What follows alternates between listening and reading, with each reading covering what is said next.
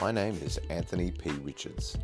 I'm a pastor and I started this podcast channel to equip, encourage, inspire, and challenge you to passionately live to your potential in Christ through the Word of God. For more information, you can go to my YouTube channel, Anthony P. Richards. Well, welcome as we continue our journey going through the Bible, and I hope that you are enjoying doing this with me. Today we're going to be looking at 1 Corinthians chapter 12, which is where the Apostle Paul starts to talk to the church in Corinth about spiritual gifts. They were spiritual people, unfortunately, they were spiritually in the wrong areas uh, prior to becoming Christians. So he doesn't want them to be ignorant about how their spiritual lives should be now that they are Christians, now that they are saved by faith through Jesus Christ.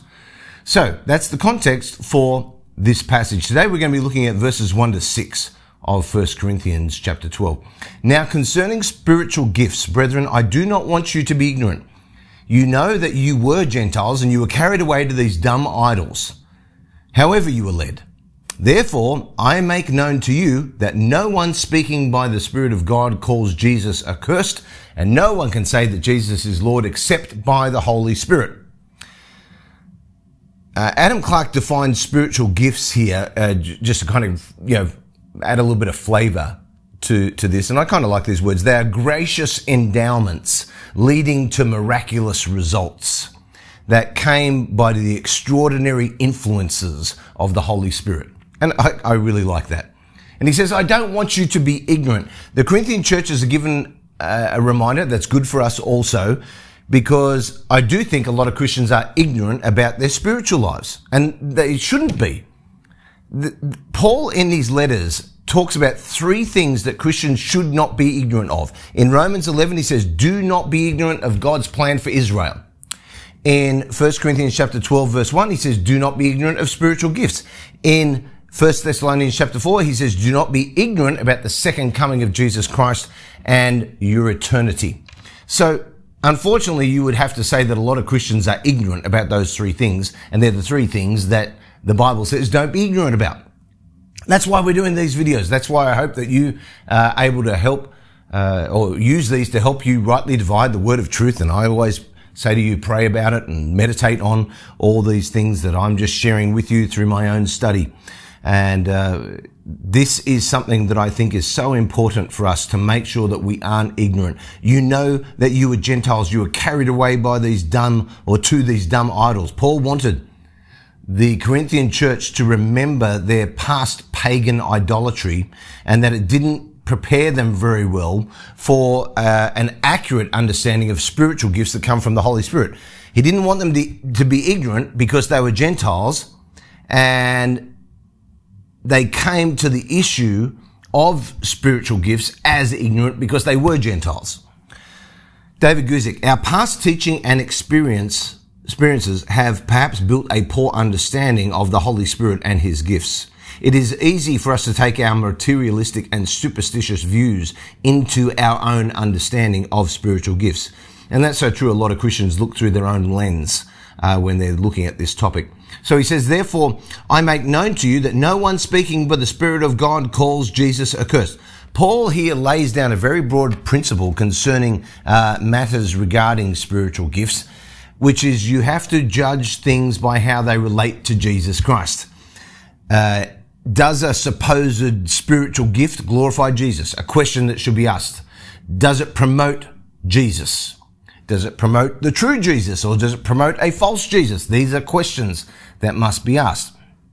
Jesus made it very simple for us to understand what the role of the Holy Spirit would be. In John chapter 15, he said, He will testify of me about the Holy Spirit. He will glorify me, for he will take of what is mine, declare it to you. John 16.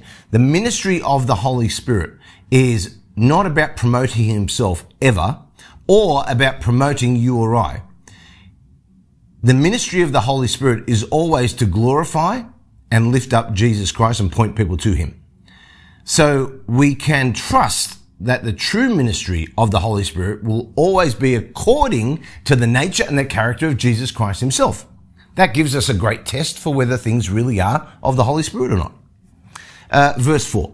There are diversities of gifts, but it is the same Spirit. There are differences of ministries, but the same Lord.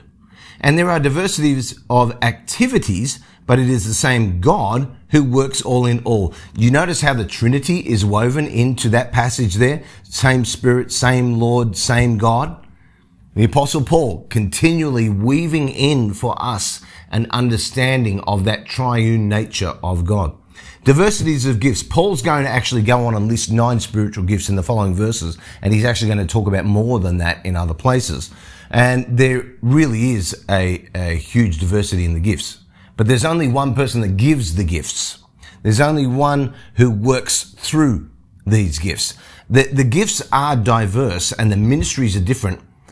The activities are diverse, but it's the same Spirit. It's the same Lord. It's the same God working through and in these gifts.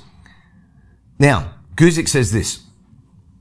Ministries probably, ha- probably has in mind the different gifted offices in the church such as apostles, prophets, pastors, teachers, and evangelists, as Paul also describes in Ephesians chapter 4. Paul's point is clear. Though there are different offices, it is the same Lord granting the offices and directing the service. Now, the Greek word that's used for the, the English word activities is the Greek word energemata, uh, which is where we get our English word energy or energetic or energize from. And it's an active word. It's an, a word of active miraculous power. Activities is the same word as the word working in 1 Corinthians chapter 12 verse 10. The working of miracles. Differences of activities means that God displays and pours out his miraculous power in different ways, but it's always the same God doing the same work. This is Guzik's encapsulation of that uh, definition of that word enig- Enigmata. There you go. I'm going to keep trying to say it. Getting better with my Greek and Hebrew. What are the differences between the gifts, ministries, and activities and the manifestation of the Holy Spirit in 1 Corinthians 12 7? Uh, all of these are gifts. Some gifts are ministries, uh, offices, positions in the church. Some gifts are activities, uh, miraculous uh, events or outpourings uh, certain times and places, uh, such as the manifestation of the Spirit mentioned in 1 Corinthians 12 7, which we're about to read in, in a little bit. So, uh, it's easy for us to focus on our own little area of gifts, our own area of ministries, our own area of activities. And somehow believe or think that people who have other gifts, other ministries, other activities are not really walking with God as closely as we are, or they're not really working for the Lord. But God, through his nature and character, has an incredibly wonderful, diverse way of using each of us in the way he does things through us.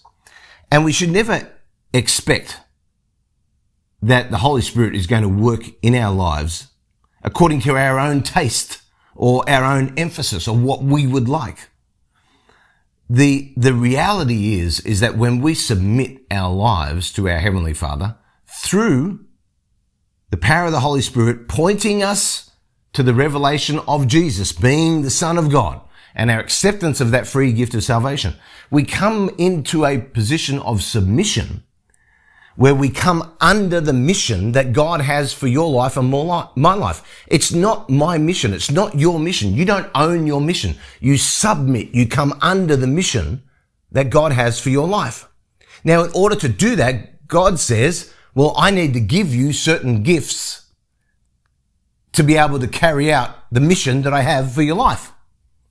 And I think the problem is with many Christians is that when they start reading this particular passage, they've already got a preconceived idea of what gifts they want, what gifts they don't want, which ones they think are for them or for somebody else or not for today or not for this or not for that. Instead of just coming under the mission of God and allowing these first few verses to be our filter. Whatever is of the Holy Spirit will point us to Jesus.